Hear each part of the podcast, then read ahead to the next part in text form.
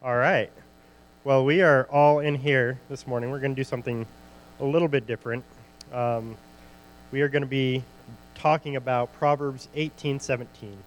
It's a verse that is applicable to many facets of life. A verse that says that the first to present his case seems right until another comes forward to examine him.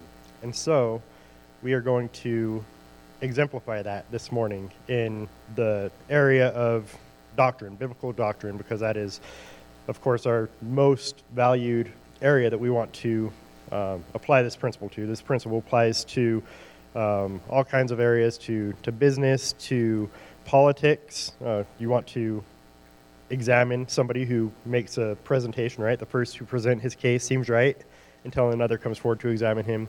Uh, obviously, in a judicial sense, that could be the case that somebody seems right until they are cross examined, and we're going to have some false views of the Bible presented this morning.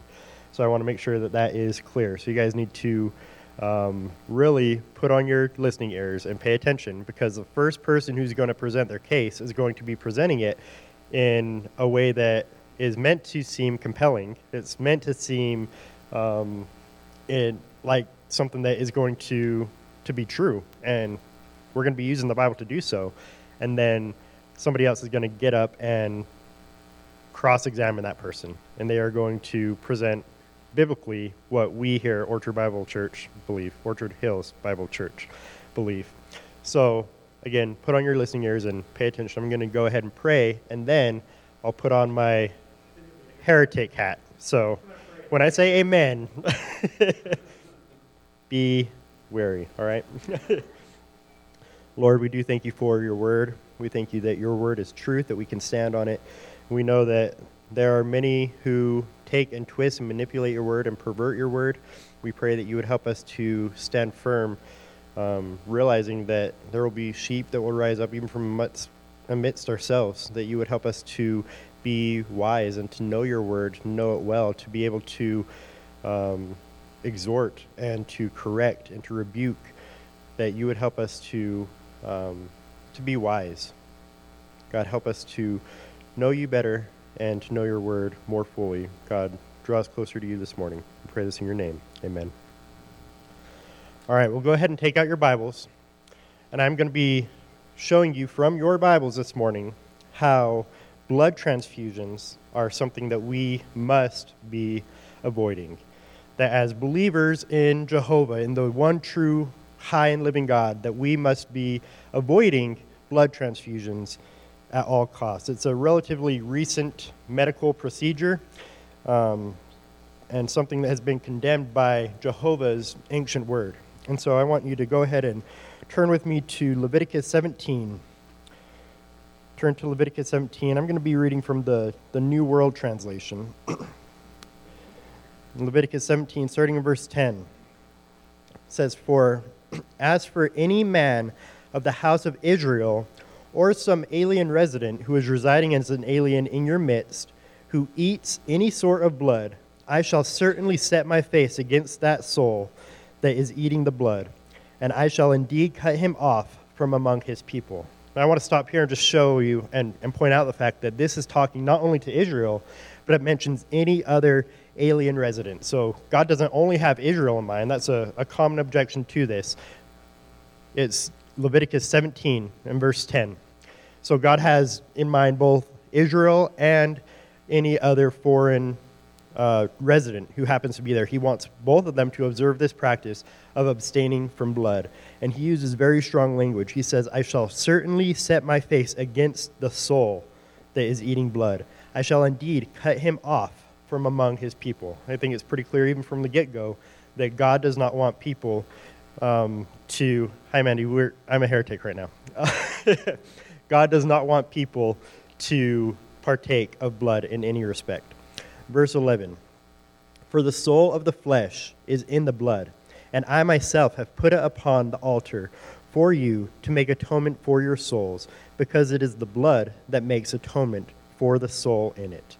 Again, we see here that the the soul is in the blood, the life is in the blood. That's the purpose of the blood. The purpose is to make atonement. It's not for eating, it's not for putting in your body, but it's to make atonement. Uh, blood is very important. It symbolizes the soul, it symbolizes life. And that's why Jehovah wants us to abstain from it at, at all costs. Verse 12 This is why I have said to the sons of Israel. Yes. Uh, welcome. We are doing something different today. I am presenting a false view of Scripture. so, in just a moment, Dean will be getting up and he will be correcting all the, the heresy that I am about to spout. yep. We are we're doing this series on Proverbs 18:17, and that verse says that the first to present his case seems right until another comes forward to examine him. So right now I'm presenting a, a false view of um, blood and how we should handle blood in Scripture. And we are in Leviticus 17, um, picking up in verse 13. Um, says, As for any man of the sons of Israel, or some alien resident who is residing as an alien in your midst, who is hunt, hunting catch, catches of wild beasts or a fowl that may be eaten, he must, in that case, pour its blood out and cover it with dust. And so here in this verse, we see that regardless of the type of animal, regardless of the type of blood, God has said that we should abstain from it, whether it's fowl, whether it's uh, wild beasts, that we should abstain from all of it. And then we see also at the very beginning of the next verse For the soul of every sort of flesh is its blood by the soul in it. So all sorts of flesh, whether it be animal, fowl, fish, human, uh, we are to abstain from it. Consequently, I said to the sons of Israel, You must not eat the blood of any sort of flesh, because the soul of every sort of flesh is its blood. Anyone eating it will be cut off. So, once again, just to summarize, God is talking to both Israel and the foreigners, and he's saying, You must stay away from blood. This blood is not for you. You need to abstain from it. Um, he includes all types of animals, all flesh, and no less than five times he uses very strong language to speak out against this. He says, I shall certainly set my face against the soul. I shall indeed cut him off. No soul of you must eat blood. He must, in that case, pour its blood. You must not eat the blood of any sort of flesh, and anyone eating it will be cut off. So, this is something that Jehovah is very strong on, something that he wants us to abstain from. He made it very clear in Leviticus 17, speaking to Israel and about the foreigners that would come into Israel. He wants everybody to abstain from blood. This is also reiterated in Deuteronomy 12:23, very similar passage. And another um, another objection to this view is that this is something that's just for the Old Testament, that it's not for us today. Well, this is also reiterated in the New Testament, so I want you to turn with me to Acts 15, and we'll see how Jehovah re-gives this, this ordinance to abstain from blood. So, Acts 15, we'll be picking up in verse 19. Remember, this is in the, the Jerusalem Council where they're talking about circumcision and whether or not Gentiles need to be circumcised. And James is about to give his declaration on whether or not they need to be circumcised. And he includes a couple of other things that they are to abstain from, even though they don't have to engage in the practice of circumcision. So, Acts 15, starting in verse 19. Hence, my decision is not to trouble those from the nation who are turning to God, but to write them to abstain from all things polluted by idols, and from fornication, and from what has been strangled, and from blood. Now, jump down to verse 28, we'll see the same thing again. For the Holy Spirit and we ourselves have favored adding no further burden to you, except these necessary things to keep abstaining from things sacrificed to idols and from blood, and from things strangled, and from fornication. If you care- carefully keep yourself from these things, you will prosper. Good health to you. So, again, we see this reiterated here in the New Testament that it's not just for the Old Testament saints, but it's for New Testament believers as well to abstain from blood. We see that it is distinguished from the command to abstain from sacrifice to idols. There's this necessary um, burden that he's imposing upon them, and he separates it from uh, looking to idols and abstaining from things sacrificed to idols. He says to abstain from blood separate from that. And then also separate from that is the the command to abstain from fornication, which most people will commonly look at and say, well, yes, we are to abstain from fornication. So if we are to partake of blood, even in blood transfusions, we must recognize that we are sinning against Jehovah and his clear command in both the Old and the New Testament. And that comes with the same weight as uh, his command to abstain from fornication. Jesus has come along uh, in the New Testament. We see in the Sermon on the Mount in Matthew chapter 5 that he elevated the law, that he had the Old Testament law and he added to it and he made it better. He said, You've heard it say, You shall not murder. I say to you, if you hate your brother, you have murdered in your heart. You've heard it say, You shall not commit adultery. I say to you, if you have lust for a woman, you've committed adultery in your heart. The same thing is happening here that God is coming along. He's saying, Well, I've told you before in the Old Testament not to eat from blood. I'm telling you now to abstain from blood altogether in any respect, including blood transfusions. Again, blood transfusions are a relatively new medical practice, and we need to refer to Jehovah's old law rather than what the medical community is suggesting today. I have a couple of quotes from articles that I want to read to you. Uh, in August 2012, the Journal Archives of the Internal Medicine published the results of a study of heart surgery patient at, at one center during a period of 28 years. Jehovah's Witnesses fared better than similarly matched patients who received blood transfusions. The witnesses had fewer in hospital complications, better early survival rates, and similar 20 year survival rates when compared with patients who received transfusions. An article in the Wall Street Journal published in April 8, 2013, stated that bloodless surgery operations performed without the use of donated blood has been done for years on patients with religious objections to transfusions. Now hospitals are embracing the practice more widely. Surgeons who champion blood, bloodless surgery say that in addition to reducing costs related to buying, storing, processing, testing, and transfusing blood, the techniques reduce the risk of transfusion related infections and complications that keep patients in the hospital longer. And then one more quote from jw.org. The Bible commands that we not ingest blood, so we should not accept whole blood or its primary components in any form, whether offered as food or as transfusion. God has told us to abstain from blood. I think that means in any respect um, whether we eat it, whether we shoot it up in our veins, whether we go to a hospital and have somebody else do that for us. Um, it's like saying that I don't shoot up meth, I just smoke it, right? It's not, it doesn't make it better. Um, just because we don't eat of the blood and we get it put in our body in a different way, that doesn't justify it, doesn't make it better. All right, Dean's going to come up and correct that. And then we'll uh, take some questions, comments from, from everybody else.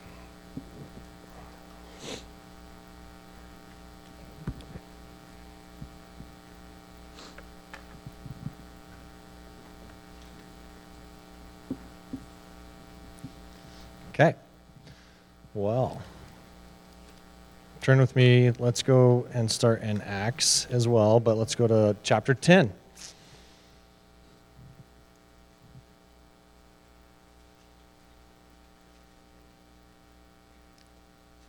Chapter 10. Uh, I'll just start in verse 9. We're a little out of context here, but um, you remember the story and follow along. It says, On the next day, as they were on their way and approaching the city, Peter went up on the housetop about the sixth hour to pray. But he became hungry and was desiring to eat. But while they were making preparations, he fell into a trance. And he saw the sky open up and an object like a great sheet coming down, lowering by four corners to the ground. And there were in all kinds of four footed animals and crawling creatures of the earth and the birds of the air. A voice came to him Get up, Peter, kill and eat. But Peter said, By no means, Lord, for I have never eaten anything unholy and unclean. Again, the voice came to him a second time what God has cleansed no longer considers unholy. This happened three times, and immediately the object was taken up into the sky.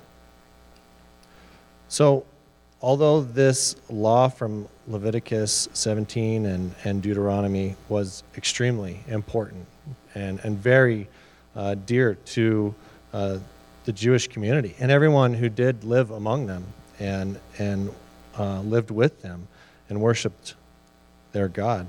Um, Peter here he was he was very intent on keeping this law as well. And what the Bible teaches us is what we learn from Scripture and from God's just grace and His mercy. And we always need to be re- reminded that we are we are freed from the law. We are freed from the dietary restrictions that were given. Um, we are freed from many things that are put in the law that were in the old covenant because we live in the new covenant now. In the new covenant, we are covered in grace. Uh, his grace exceeds all of our sin, and it goes well beyond um, what the law ever covered. Um, but the blood played a major role, a major role in the Old Testament, as we read in, in Leviticus. There, um, the blood is is the the life of every living creature, um, human and animal and everything. That that is the lifeblood. It, it what is what God considers um, you know, very important and extremely, we shouldn't neglect the importance of the blood because it is everything's life. Uh, the blood was seen as significant because God required it in the sacrificial system of the law. It was, it was what was used to wash away the sins of his people. And it was um, used uh, in, in many senses and at many times throughout the year. And of course, the, um, Day of Atonement that they did once a year. That was that was for the whole nation, the whole group of Israel, um, and it was so important that they did that and they followed that and that they understood um, the importance of the blood and that it was being spilled for them. Um, and it leads us to what? That illustration of the blood being spilled, of the importance of it, it brings us to the cross and it brings us to Christ on the cross and what he did for us and, and, the importance of that versus anything that we ever eat versus anything that um, that has any importance in life. It, nothing is more important than him doing that and, and that act on the cross for us, where he spilled his blood, which is the most precious blood. It was the perfect blood, the sinless blood and the one person, the one human that could live that way. And that was spilled for us. And it was the ultimate sacrifice. And it was the ultimate um, cleansing, right? From then, it was done. It no longer needed to be accomplished after that. All the cleansing for all of God's people for eternity uh, was accomplished through his work on the cross. Um, we see in Acts 10 that the, the event there was twofold. And one, it was talking about um, the meat that uh, Peter was able to eat different food than he was allowed to eat before, right? Um, but it, uh, the vision goes on, and or uh, the sorry, the chapter goes on and talks about um, the next person that came into uh, Peter's life at that moment, and it was a, a Gentile, and he was to um, eat with him too. So uh, the second half of that vision, it talks about um, allowing the Gentiles to be a part of this as well, to be a part of the salvation. And we're all very, extremely grateful for that. It's important to know that and to understand that as this happened in, uh, in this period of time with the apostles and with Peter, um, that it wasn't just the Jews that were allowed to be a part of God's salvation and the gift, but uh, the Gentiles as well.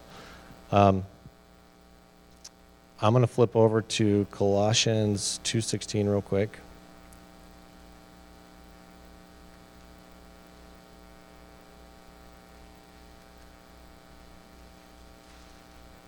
Two sixteen reads, as Paul's talking to this church. Therefore, no one is to act as your judge in regard to food or drink or in respect to the festival or a new moon or Sabbath day. Things that were a mere shadow of what is to come, but the substance belongs to Christ. Let no one keep defrauding you of your prize by delighting in self abasement and the worship of the angels taking the stand on visions he has seen inflated without cause by his fleshly mind, not holding fast to the head, from whom the entire body, being supplied and held together by the joints and ligaments, grows in the growth which is from God. If you have died with Christ to the elementary principles of this world, why, as if you were living in the world, do you submit yourself to decrees such as do not handle, do not taste, do not touch? Um, another verse I want to read real quick would be Galatians 5 1. Back to that. Paul here has said, It was for freedom that Christ set us free. Therefore, keep standing firm and do not be subject again to the yoke of slavery. Um, and here Paul's talking, you know, about our our slavery to to sin, our slavery to the worldly things, to the desires of our flesh, um, and um, that we were we were slaves to that. We are freed with Christ's work on the cross, and uh, nothing can undo that. 1 Corinthians 8 8, which we went over recently in our sermon series, reads, But food will not condemn us to God. We are neither the worse if we do not eat, nor the better if we do eat. Remember reading through that? Mark 11, oh, sorry, Mark 7, 18 through 19. And he said to them, You are so lacking in understanding also. This is Jesus speaking. Do you not understand that whatever goes into the man from the outside cannot defile him, because it does not go into his heart, but into his stomach, and is eliminated? And then you see in parentheses here, thus he declared all foods clean. So that's great news. That usually gets skipped and passed over pretty quickly in this type of discussion. Um, but that's important for us to, to know that and understand that as well. Um, and then back over to Romans.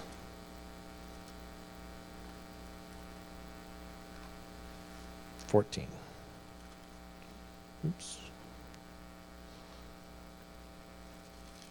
Romans 14, 14 says, I know and am convinced in the Lord Jesus that nothing is unclean in itself, but to him who thinks anything to be unclean, to him it is unclean. Um, so we need to remember that now we are um, under God's grace, and his, his gift is freedom.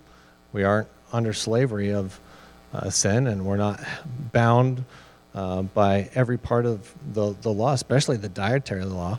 Um, and I, I, I did miss the part in here where it says blood transfusions were, were not allowed. Um, that's like saying we're not allowed to watch uh, certain movies, right? Um, the Bible doesn't talk about that, it doesn't go over that. Um, there are moral aspects of that that we need to um, be conscious of. And what my heart convicts me of in guilt and sin, it, it might not you and vice versa, right? That can go with many things in, in life.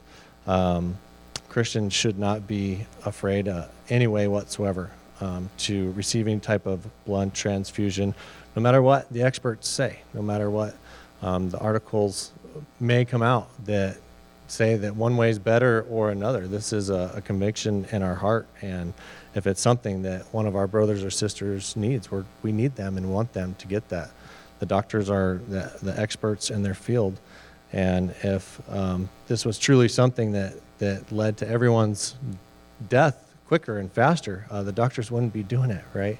Um, that would be malpractice. And this is something that is, is new and is um, more relevant today than in the past. But the transfusions are, are not something that we need to be um, held to in our mind that we just can't do and can't accept. This this isn't something that uh, the Bible states. Um, it isn't clear to Christians that we can't do that, and um, we don't we don't see it in there. So um, there's there's many good reasons, and um, there's there's many reasons in our heart that would convince one to do one or the other in one aspect or the other. But uh, in regards to um, the blood in itself and Acts 15 that they talked over, uh, we need to look at that in retrospect of what was the context of it. And they were giving instructions to, to Gentiles, to pagans, to folks that were living a life um, that revolved around idol sacrifice, that revolved around um, the killing and, and eating of, of animals. Um, maybe they were alive when they ate them, maybe they strangled them to keep the blood in them um, and cooked them that way, or however they did it. But um, they, they are now living amongst their brothers and sisters that were uh, Jewish by nature uh, or by um, by birth, right? That they grew up in a system where that was uh, completely unacceptable and it was unclean. And just like you and me need to be able to live together in, in peace and for us to succeed as a church and a body and a group, um, they were given encouragement to those, those pagans that are now Christians to um, abstain for those things for their brother's sake uh, so that they can live together um, in peace and harmony. Also, in uh, First Corinthians, we've talked about that as well. And as as one finds it okay and the other doesn't, um, doesn't mean we need to do everything that we're allowed to do. And it's important that we are uh, very aware of our brothers and sisters in Christ and what they are convicted of and be conscious of that. Um, but in this regard, in this aspect, uh, the, the matter of blood transfusions specifically uh, should not be anything that um, would, would come between the two. And if, it, and if it does, for some reason, it would be a great instant and chance to have um, more study to that uh, together as, as a body and as a group.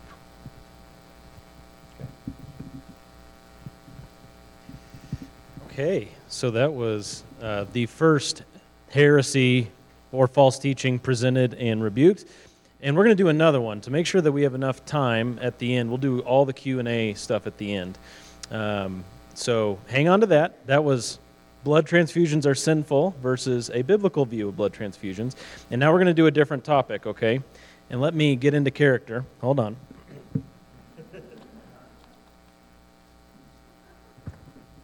Okay, now maybe you might know who, uh, what I'm doing here, okay? So I was going to ride a bike in here. I had big plans, and then that just didn't work out. But, um, okay, what I want you to do is take out some notes where you can write these down. I'm going to be reading the scriptures to you because there are lots of scriptures I'm going to be presenting, and if you're going to try to keep up, it, it, you may not be able to catch everything. So just write these down, and I'll read them to you. Um, and I want to talk to you about our pre mortal life, our pre existence, uh, the life that we lived before coming to earth, before we passed through the veil. And I'm so thankful I was invited to speak here at this church today. You guys just seem like such lovely, wonderful people. Uh, it's just so, it smells nice, everything is great, happy days. And, uh, and I, I want to present to you this doctrine from the Bible because this is a Bible church, right? And so I want to keep everything very biblical. And uh, maybe one day we could look at some of the other things that Heavenly Father has shown us. But today we'll just look at the scriptures. And as we talk about the pre existence, the first thing I want to tell you is that the pre existence is biblical. It's biblical. There are two things. The first one is that the pre existence is biblical. And that means that people existed in heaven before they took on earthly bodies. When I talk about the pre existence, it's talking about that time when we existed in heaven before we took on earthly bodies. And I'll start by reading to you from Job 38. This is verses 4 through 7. It says, Where were you when I laid the foundation of the earth? Tell me if you have understanding. This is uh, Heavenly Father speaking to Job. Who set its measurements, since you know? or stretched the line on it? Or what were its bases sunk? On what were its bases sunk? Or who laid its cornerstone? And finally, listen to this. He asks Job, When the morning stars sang together and all the sons of God shouted for joy, asking him, Were you there when that happened? When all the sons of God shouted for joy. We see that this was at creation. The sons of God were shouting for joy with Heavenly Father. There were sons present at creation shouting for joy because they existed beforehand. God created their spirits before he created the world. In Ecclesiastes, Ecclesiastes chapter 12, verses 6 and 7, it says, Remember him, Before the silver cord is broken and the golden bowl is crushed, the pitcher by the well is shattered and the wheel at the cistern is crushed. And it says this Then dust will return to the earth as it was, and the spirit will return to the God who gave it. God gives spirits to our bodies, spirits that already are, spirits that have been existing for a very long time, and we return to God. As our bodies of dust go back to the dust, our spirits return to our Heavenly Father. This is an extremely clear passage teaching that our spirits existed before our bodies. In Acts 17, Paul was preaching at Mars Hill. That sounds like a funny place, huh? Mars Hill. And Paul was preaching to the Gentiles there. And this is verses 26 through 28 of Acts 17.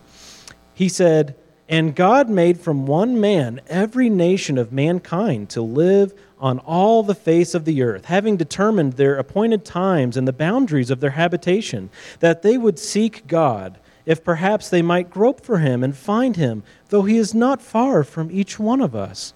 For in him we live and move and exist. And listen to this as even some of your own poets have said, for we also are his children. The apostle is plainly teaching that all people are children of God. We all come from God. We are all his children because he's the father of our spirits. In Hebrews 12:9, it says, "We have earthly fathers to discipline us, and we respect them. Shall we not much rather be subject to the Father of spirits and live?" Heavenly Father is the Father of our spirits. We are all his children and he loves us very much. In Romans 8:29, it says, "For those whom he foreknew, he also predestined to become conformed to the image of his son, so that he would be the firstborn among many brethren." God foreknew us. And I was actually in a Sunday school class in this church just last week talking about this verse. And it was very clear in that class that God didn't just foreknow events that would happen, God foreknew people. It says, those whom he foreknew. God knew us. It was a relationship. He had a relationship with us beforehand, and He desires that we become more like the Savior in this life. That's what Romans 8:29 is very clearly teaching all of God's children. We also see in the scriptures that people had a personal relationship with God as they took on before they took on their earthly bodies. In Jeremiah chapter 1, the prophet says, "Now the word of the Lord came to me, saying, before I formed you in the womb, I knew you. And before you were born, I consecrated you. I have appointed you a prophet to the nations. Again, God had a relationship with our spirits beforehand. Before you were formed in the womb, you had a relationship with your heavenly Father, the Father of your spirit. God didn't simply know that Jeremiah would go on to exist. He knew Jeremiah beforehand because Jeremiah already existed. They had a relationship together. And it appears as though this relationship from before creation was forgotten to Jeremiah because, of course, God here has to remind him that it happened. As Jeremiah passed through into this world, into this material world, it seems as though perhaps some things were forgotten. In Galatians chapter 1, Paul echoes the same thought. He says, when God, who had set me apart even from my mother's womb and called me through his grace, was pleased, and it goes on to say what God did. But here, Paul is also recognizing that even from his mother's womb, he was set apart. He's drawing on the same idea. And one of the most powerful passages from the Bible that teaches our premortal existence is in John chapter 9, verse 2. The man was born blind. You remember that story? And it says that the disciples asked Jesus, Rabbi, who sinned, this man or his parents, that he would be born blind? Now, let me ask you this morning how can a man be born blind and the cause of that be his own sin? He must have done something in the pre existence for him to be born blind. That was an option in the minds of the, dis- the disciples. It was the clear understanding of the Jews who knew the Old Testament so much better than we ever could that we each had a personal relationship with God before we were sent to earth. You couldn't have sinned against God before your birth if you had no relationship with him. Our activity in the premortal life does not or does have some bearing on what our lives start out like here on earth. And we see that in John chapter 9. There are so many scriptures about this, and we just don't have time to view all of them, especially when it comes to church history. All, so many church fathers believed this, and I would love to show you all of those things sometime, but we just don't have enough time today. So let me close with this. The preexistence teaches us the great love of God. Not only is it biblical, but it teaches us the great love of our Heavenly Father. Some people believe that God did not have a relationship with us before we came to earth. They believe that God enters into a relationship with us much later on in our lives. God was merely aware that we would come into existence. God set the population in motion with Adam and Eve, but the propagation of humanity has been left up to his creatures. Our spirits are just a part of our bodies, they say. They didn't exist before, so they're just an aspect of our mere earthly physical existence. However, the scriptures teach us that God had a relationship with us beforehand, and this demonstrates the great love of our Heavenly Father. God brought our spirits into existence before the foundation of the world. He has always been our Father who loves us. He knows exactly how many children will be born into this world, not just because of foresight, but because He has a relationship with all His children now and from all eternity. God has cared for our spirits from all time, and this body is just temporary. Our spirits have been sent from heaven, and they will return to heaven to the Father of our spirits. Thank you.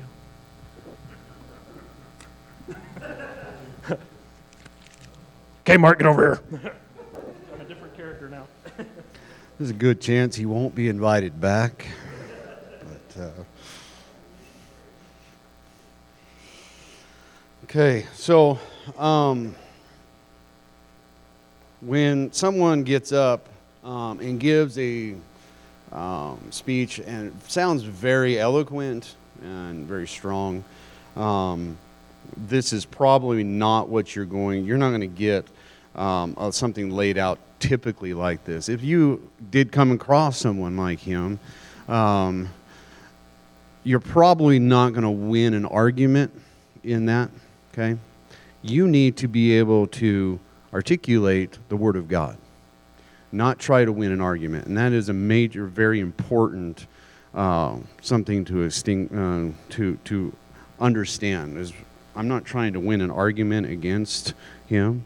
I'm going to show through Scripture how we didn't pre-exist. And I might go to some of his passages to explain that you're taking that out of context. You're not understanding what the passages said thus is majority of the false teachers of what they do. As for Job, uh, Job, if you go to the first part of Job, Job 1 6, it says, it talks about the sons of God came before, uh, before him, and Satan was there as well. We understand Scripture to be teaching us that the sons of God are angelic beings. These are not man this is not man before we came to earth. This is speaking of angelic beings that they rejoiced with god and they were there with him. They were uh, in heaven with god. And so that is what uh, is being uh, portrayed uh, in the book of job's uh, in chapter 1 and also uh, where jeremy is 30 or elder smith um, um, so that that is a, a, an understanding of biblical. What we would teach here is that this is um, angels, angelic beings. This isn't pre-existence of man. Uh, and then you go to Ecclesiastes, um, which can sound very much like we returning the spirits. You know that that verse is, uh, could be confusing if you don't understand the context of Ecclesiastes.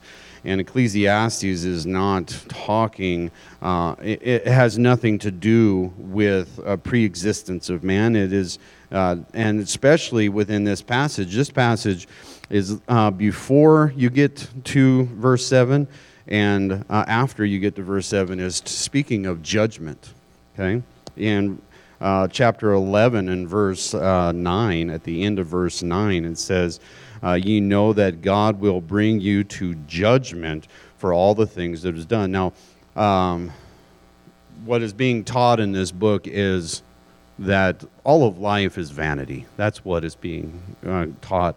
And when we return, the word return, we think of, well, you had to have been there before. That's not what it's meaning. We are going to go back.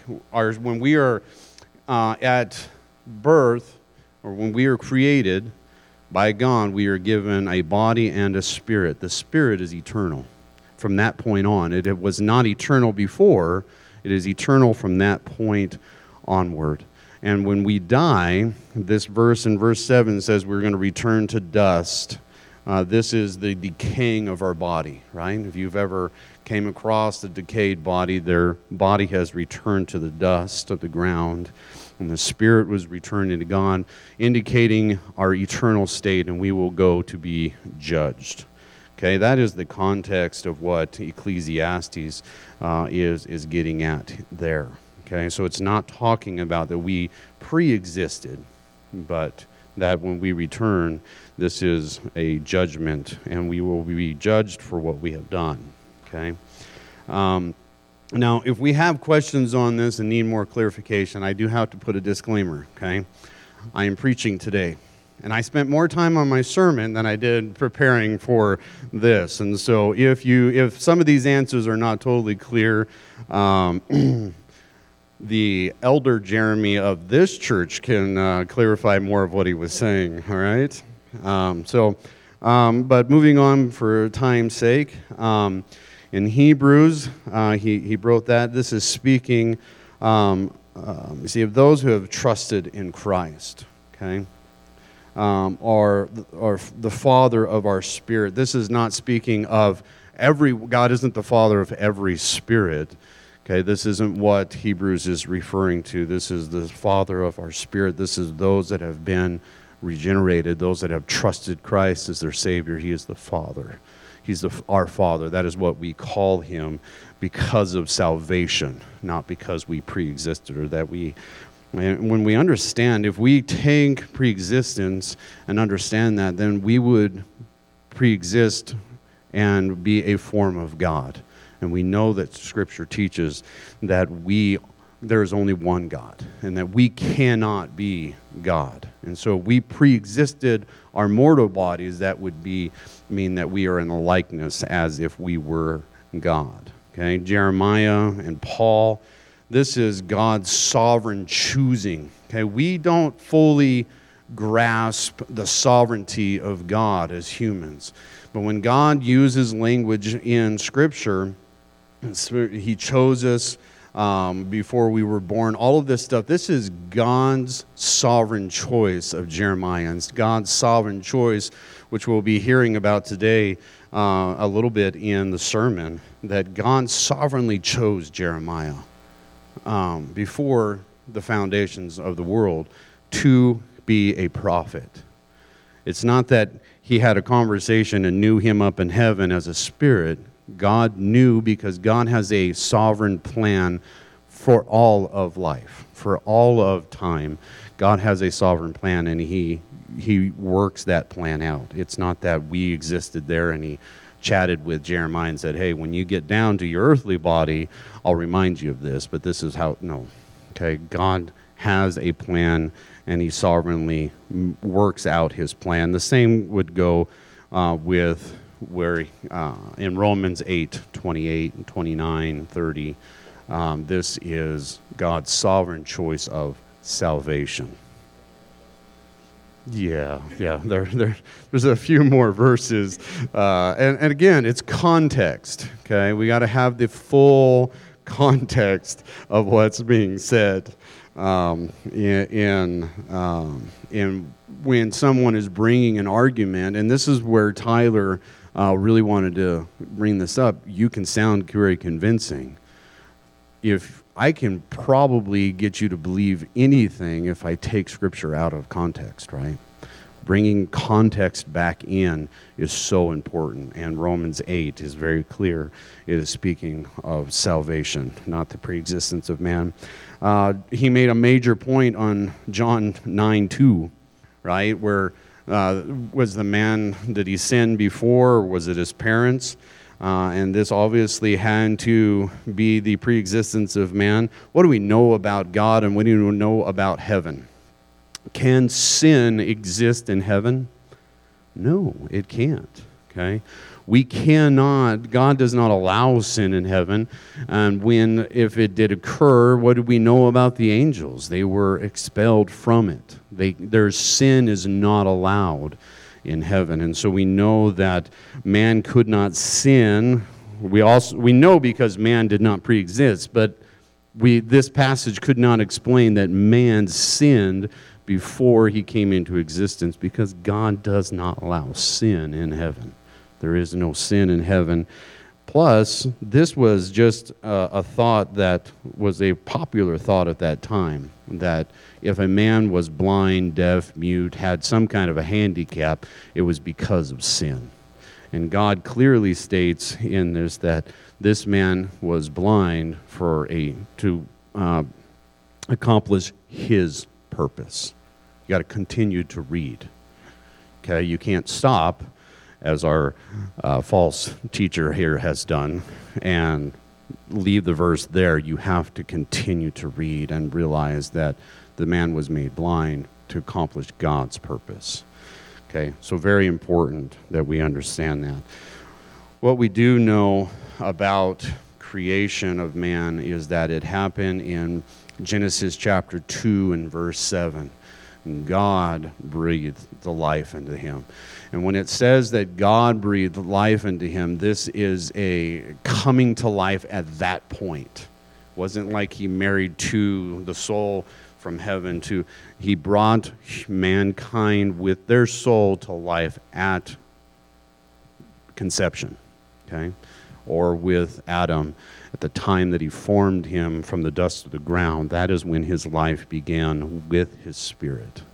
Uh, it's all a uh, it's all done at the same time. It's not done um, in stages as we uh, as we heard earlier. Okay, so um, and we could I mean as Jeremy was saying or Elder Smith was saying, we could go on and on and on.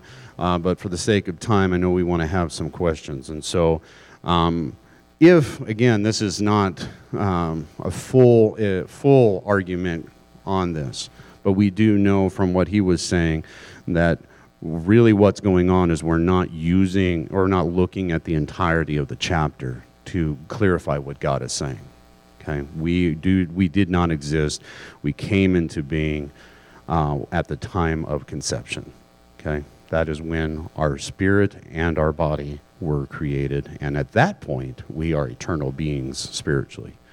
And we will be destined to heaven or hell at that point. All right.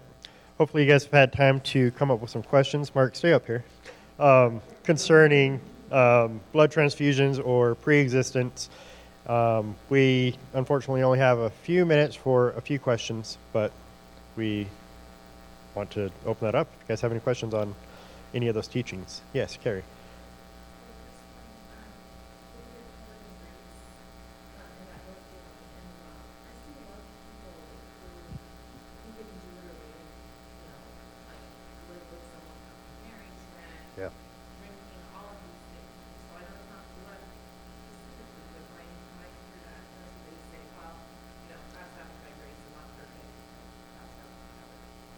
Yeah, so we'd have to make a distinction between the civil, ceremonial, and moral law. There are three different aspects of the, the Old Testament law.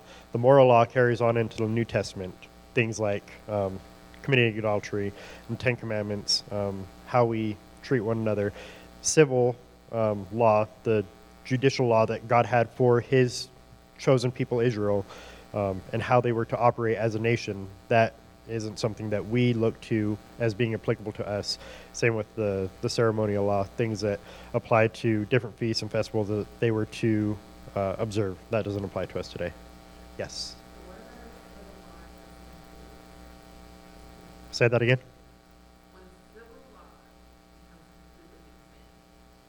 Uh, that's a different question altogether. So what I'm saying is that we don't take God's civil law that applies to Israel and try to apply it to Christianity, and likewise, we shouldn't um, we shouldn't submit to a civil authority that goes against our sovereign authority, God. Or what you were asking about grace. Um, Romans 6, um, 1 and 6, uh, 15 talk about um, that just because um, we don't want to sin so that grace will increase and make God look better, may it never be. Okay? And then in verse 15, uh, what then shall we sin because we are under the law, or not under the law, but under grace? May it never be. Okay? Neither one. We are, just because we're under grace doesn't mean you can live a sinful life however you want.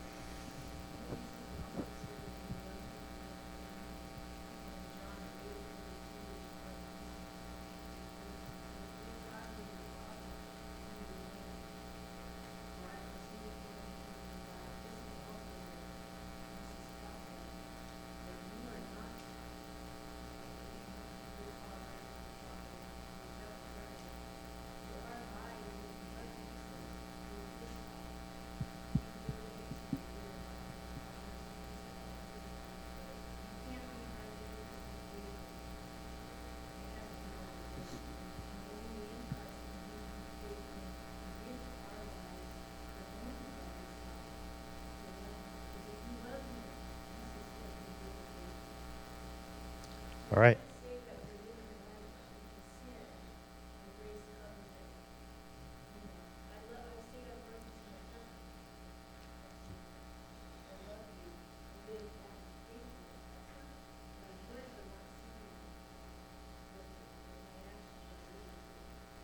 Okay, Joseph.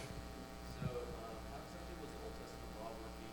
Like, I'll have to read it again. It's like mixing blood with the creatures, or what exactly was the I was talking about taking the blood from the other creatures and consuming it, and God was forbidding that for Israel and for the foreigners that were within Israel. Um, so to the way that I did when I was presenting that falsely to take and apply that to everybody was um, definitely twisting it, and I made that point uh, preemptively because it's a common argument um, to and and rightly so to limit that to Israel and it should be limited to Israel at that point in time because that's how God had given that commandment. It wasn't meant for all people at all times. But yeah, we were saying that, um, is that we shouldn't do blood transfusion? That's not, that's not assuming it's a stretch. So I'm glad that you weren't following. That's good. Yeah. I'm not trying to get you to understand that so we're good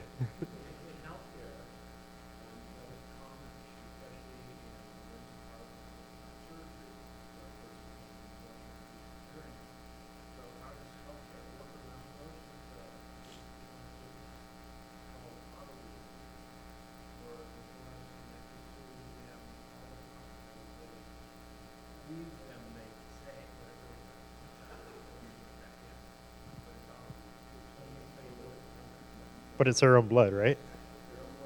Yeah.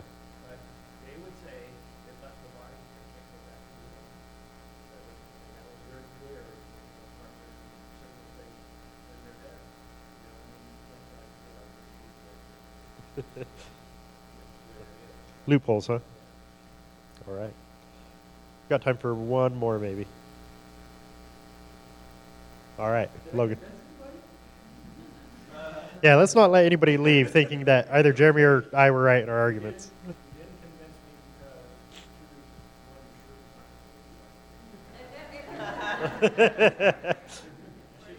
We need to talk later mike. All right logan go ahead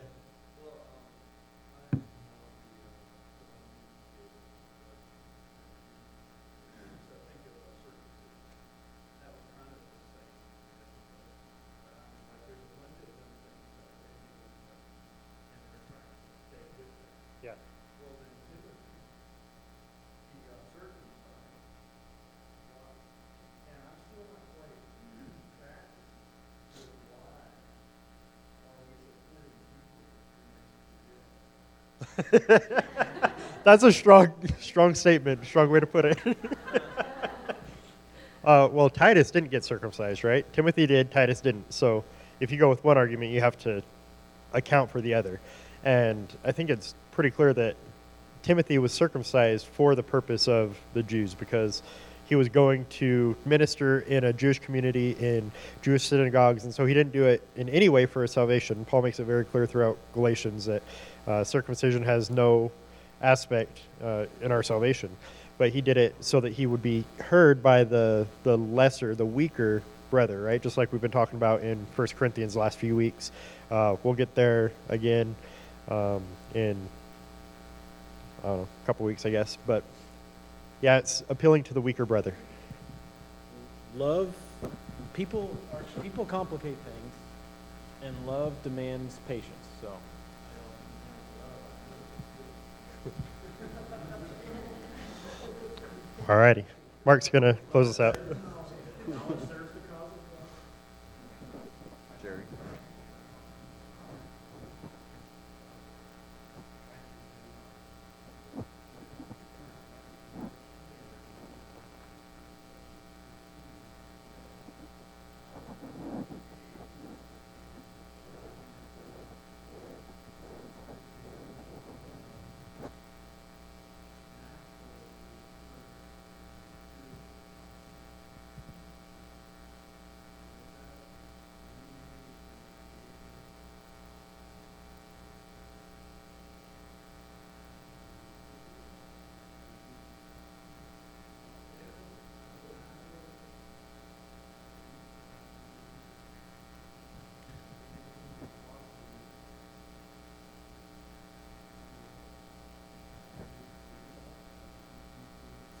That's good. Mind is made up. Don't confuse me with facts. That's good. Um, yeah, not. We want to go into these, like Jeremy was saying, we, we want to go in with them with love um, and, and care for the people. Uh, often, those you might win the argument and lose the, the relationship, right? God's word stands upon itself we don't have to prove them wrong. We share God's word. Um, and it's helpful to know where they're coming from and get a little bit of understanding. Um, but we don't want to get into this argument back and forth of where we just teach God's word. Yes. they, um, it took quite a while to figure out, like, he, the person who did it, oh, he's so much He didn't figure out what it was, i.e., like, what my nationality was. And, um, when he did all this stuff, he just kept clarifying, like, so are you, are you black, or black Spanish, or black this? And the thing is, this is one of the big things that, you know, um, was that, um, I was in Sunday school classes, and um, they were teaching Holocaust and they were teaching everybody was in the same time in the room, except for me. And I was in the time of Manasseh. So when they're teaching that we're all children of God, the way that they taught it then, I think, was what's going on right now, we're kind of trying to that back. Well, the way that they taught that was that if you're from Hawaii, right? then you are, um, you are actually God's living children. You are God's children. But me, lucky me, I get to be adopted. And so it kind of conflicts with the whole, that, you know, God's, um, we're all God's children. Yes, it's very difficult to be consistent when you're in error. So, yeah, you'll, you'll find consistency is a very difficult thing. Hopefully, today was a help reminding you that we need to be able to give an answer to God's, to the truth that lies within us. And uh, maybe you don't always have the answer, uh, but God's word gives it to you. And so, um, if you can't find it and you're in a conversation, um, please don't hesitate to reach out to uh, the four of us, specifically Jeremy, Tyler, and myself. Um, and don't hesitate to talk to Dean, okay? and, and let us help you through these conversations as well. Okay? Well, let's pray and fellowship for a little bit. Um, we'll, uh, we'll have a delayed start. Maybe we'll start at um, 10:50. Okay? Starts well, 10:46. so, all right, let's pray. Lord, we thank you so much for your word. Uh, Lord, that you are clear in it, and Lord, that we can go to your word um, to understand um, life and where you uh, desire, how you desire us to live. And uh, there are con, there are confusing and uh, sometimes difficult passages, Lord, but you have given us uh, ways to understand your purposes in them, Lord. And I just pray uh, that we would continue to uh, research your word and to dive in and to know you better. And Lord, I just pray that would be our desire uh, so that we can love the lost world around us even more. In your name, amen.